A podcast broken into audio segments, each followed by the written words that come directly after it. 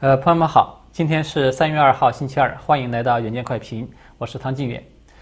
在昨天呢，我们有刚刚聊过了川普在 CPEC 大会上面的几个策略，对吧？结果呢，昨天在晚些时候呢，就看到乔治亚州的众议院呢，就以九十七比七十二票的这个记录呢，通过了对该州的选举法的一个改革法案。那么这个法案呢，它要求未来的选举中啊，在申请缺席投票，其实也就是那个邮寄选票的时候呢，必须要提供带照片的身份的证明。同时，呢，这个法案它还限制了投票投递箱的使用时间以及其他的一些变化。尽管呢，这个只是诸多选举弊端中的一项的改善。但是呢，毕竟这个是一个好的开端，那么说明了各个州的共和党人在开始采取行动来逐步的修补一些这个漏洞了。其实要按照美国宪法的规定啊，各州立法机构他们负责制定选举的规则，这个授权其实是很充分的。之所以会出现二零二零选举那样很多的这种选举规定啊，它成为一纸空文。其实最主要的原因呢，不外乎就是两个，一个一方面呢是民主党嘛，他们以这个疫情为借口拼命钻这个空子；那么另外一方面也是因为共和党很多的人啊，他太软弱，就是不敢站出来维护宪法的权威。川普在 CPEC 的这个演讲中啊，他其实有含蓄的批评了很多的共和党人，他说啊，有很多共和党人都太 nice 了，呃，意思就是人太好了。弦外之音呢，就是批评他们其实有点软弱。保守派理念的人，我们都知道他是比较传统的，所以呢，他普遍呢比较遵守规则，呃，比较善良。但是也许是因为美国啊这个地方是。陈平日久，对吧？因为距离上一次美国本土啊发生这种战争，就是那个南北战争啊，已经是过去一百五十多年了。所以呢，很多人在漫长的这种岁月中呢，他就已经慢慢的失去了建国初期的美国人的那种锐气，也就是说，面对着邪恶，面对着自由，要敢于站出来抗争的这种勇气。那么，很多人把面对这种。邪恶猖狂式的这种妥协啊、随靖啊等等，是当做了这是一种文明，这是一种风度。其实呢，所以这个才是我们看到，就是说那个国会新晋女议员，就是那个马乔丽，她是乔治亚州的这个新议员了，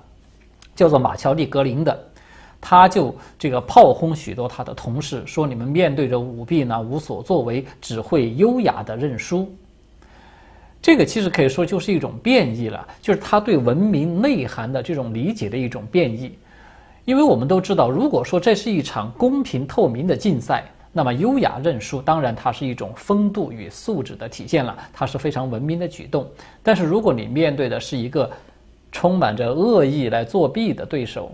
你仍然还要去强调我们要优雅的认输，那恐怕呢就是自己不敢去直面邪恶进行抗争的一种借口和掩饰了，对吧？所以呢，川普的讲话呢，可以说他在很多地方是比较切中这个时弊的。像马乔丽和鲍威尔这样的人呢，现在已经不多了。但是恰恰呢，是在这些人的身上，我们还能够看到美国建国时期遗留下的那种，就是为了自由敢于去抗争的虎虎生风的这种勇气。那么很多人都能够感受到啊，说那个才是传统的美国人，是真正的美国人。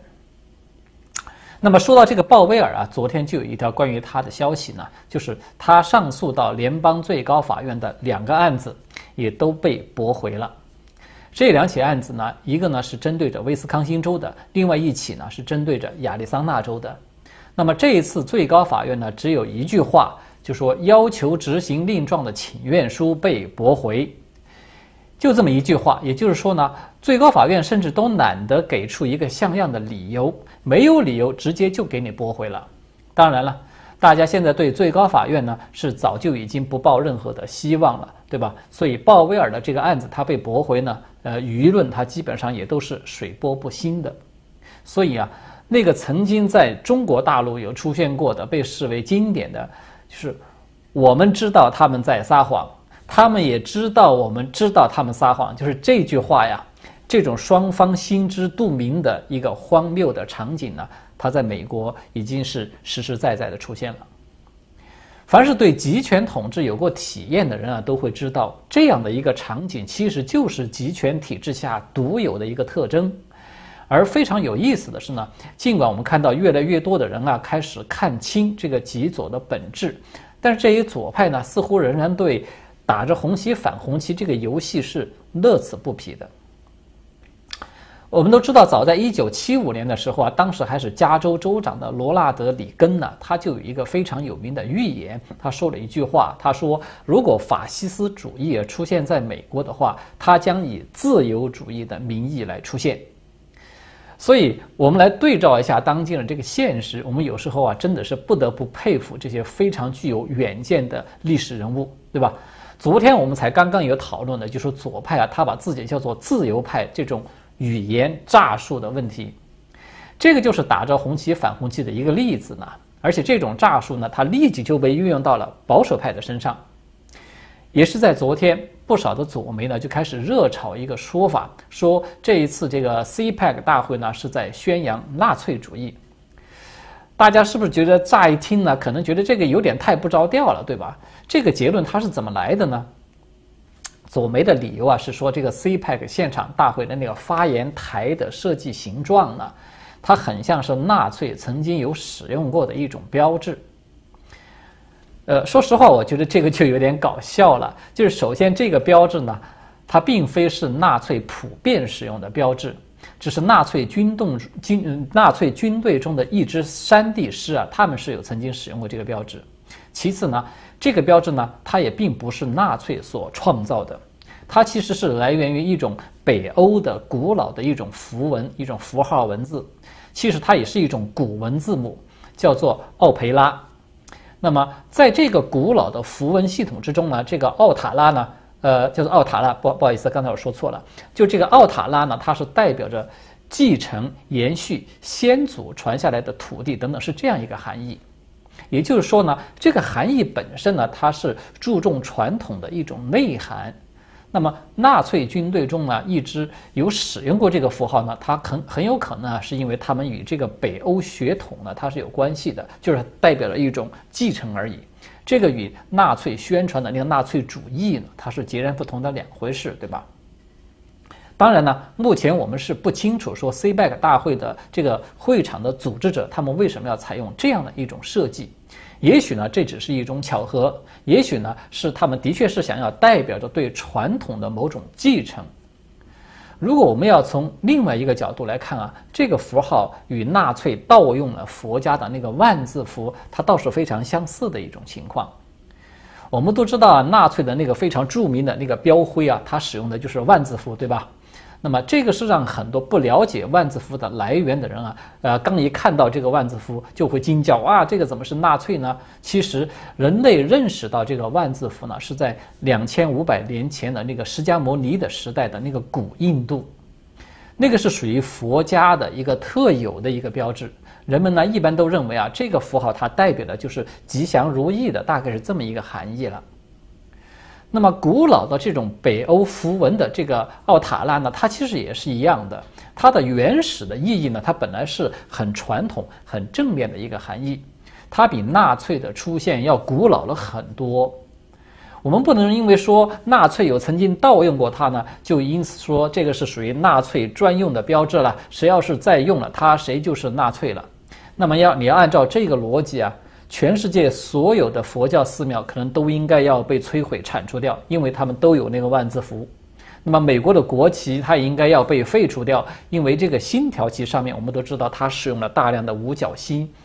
而中共这个集权暴政的邪恶政权，它也在用这个五角星啊。包括这个日本的军国主义时期那个关东军啊，他们也都有用过的。那么我们是不是也可以按此就说，美国国旗它也成了共产主义或者是日本军国主义的一种象征了呢？而且啊，如果我们从这个设计学的角度来看，那个非常知名的就是艾滋病国际符号，就是红丝带的这个符号，它的形状与这个奥塔拉其实也是如出一辙的。那么我们是不是也可以就此就定性说这个就是纳粹复活了呢？当然，这个逻辑它显然是很荒谬的，对吧？虽然我们看到这个结论呢，它很可笑，但是我们看到了这个是极左势力啊，就是用这种捕风捉影的文字狱来整人的这种手段的一个再现。这套手法在文革中啊，它曾经是大行其道，有多少人因此而被扣上这个反革命啊，或者是其他的什么帽子，而就被归被这个关押、被残害，以及甚至被杀戮等等。它的根源就是这种极左思维，它独有的这种是扣帽子啊、打棍子啊这种方式带来的。好的，下面呢，我们再说说另外一个比较受关注的话题，就是中美之间关于芯片的这场冷战。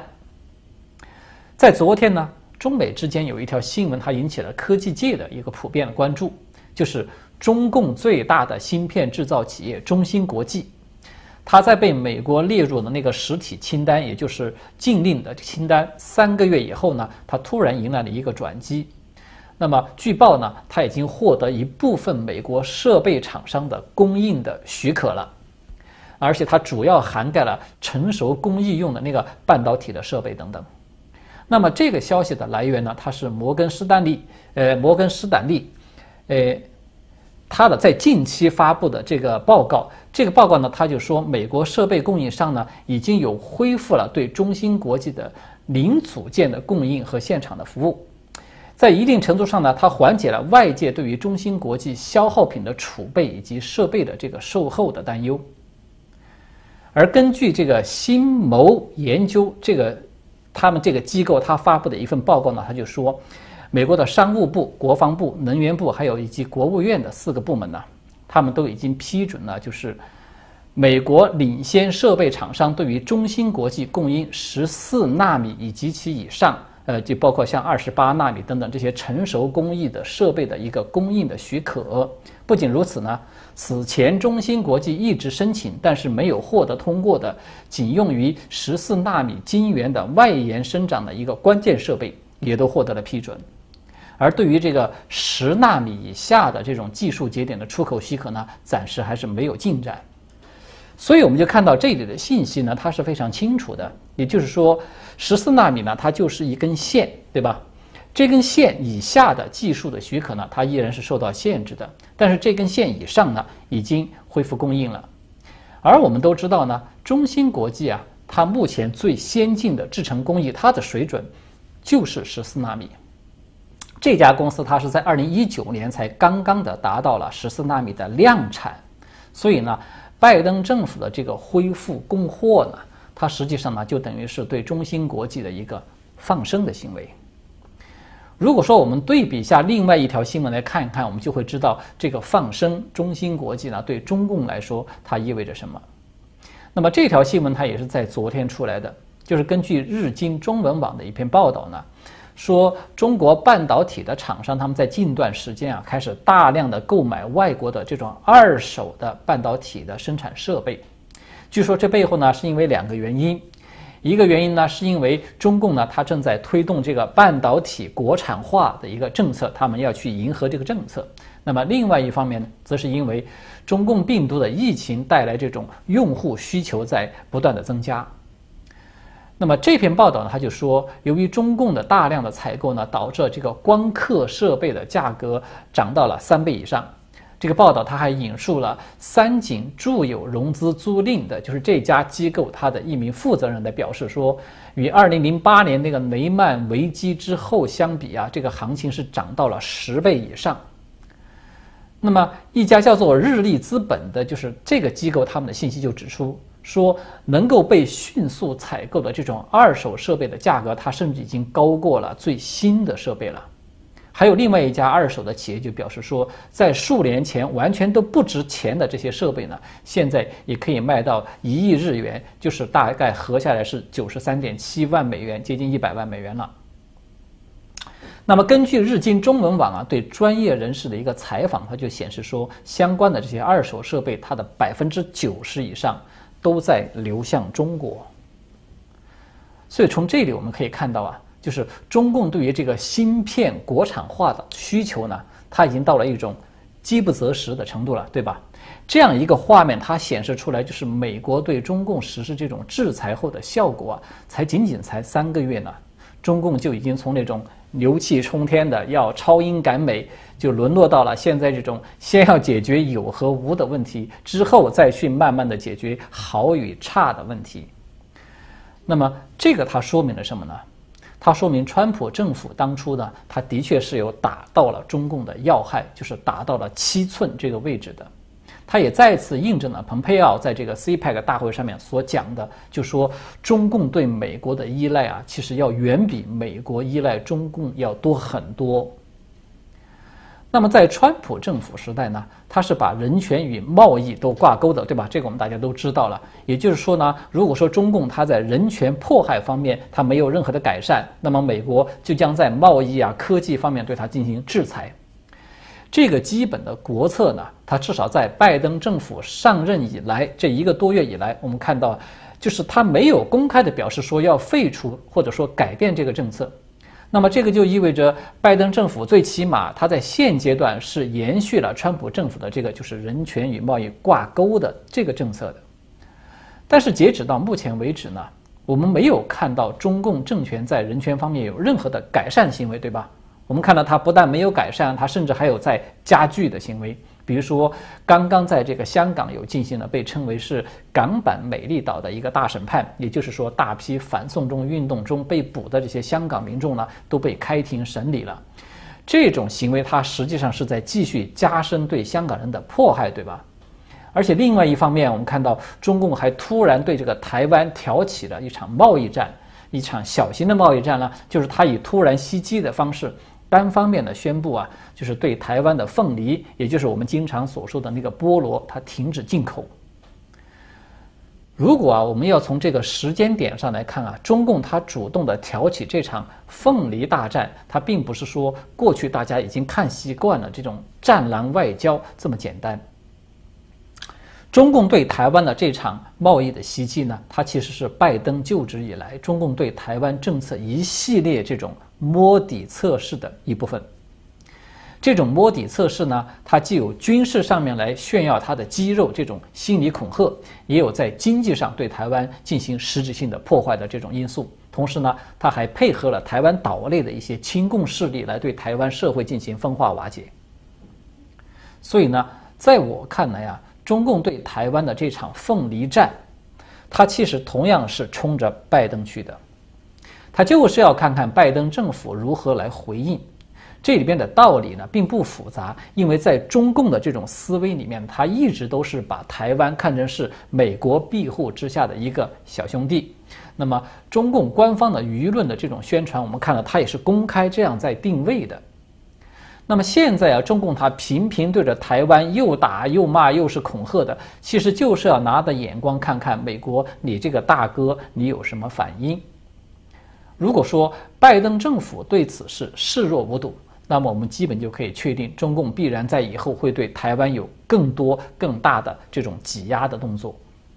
在这样的背景之下，拜登政府呢，我们看到他居然是依旧不声不响的就把中芯国际给放生了。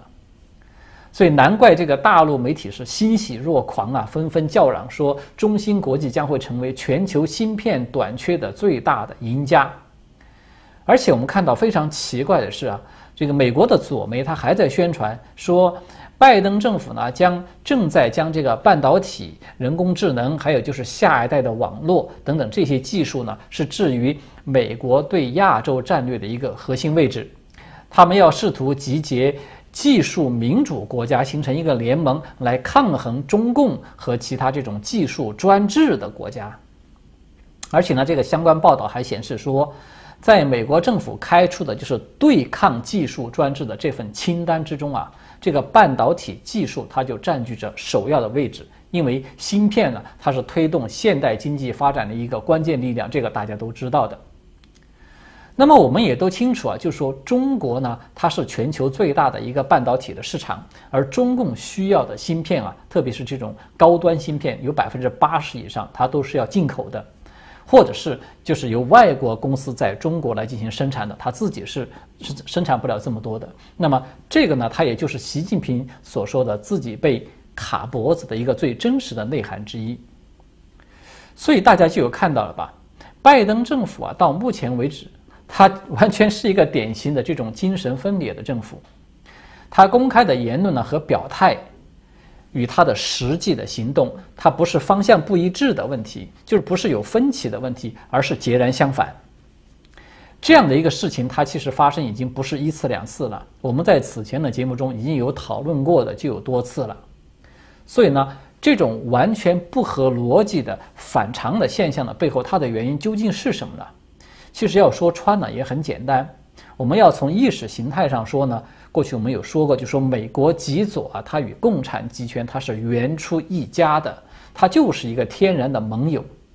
如果说要从政治利益上来说呢，中共为拜登上台是花了大力气的，那么现在他们要索取回报了，拜登是不敢不给的。也就是说呢，发生高调的谴责中共，同时呢又放手让中共越来越舒服，越来越快活。就是这样一个矛盾的格局，看似矛盾的格局，它会成为未来这段时间中美关系的一根主轴。就是这个框架呢，它已经逐渐的在定型了。好的，今天呢我们就聊到这里了，谢谢各位的观看，我们下次再见。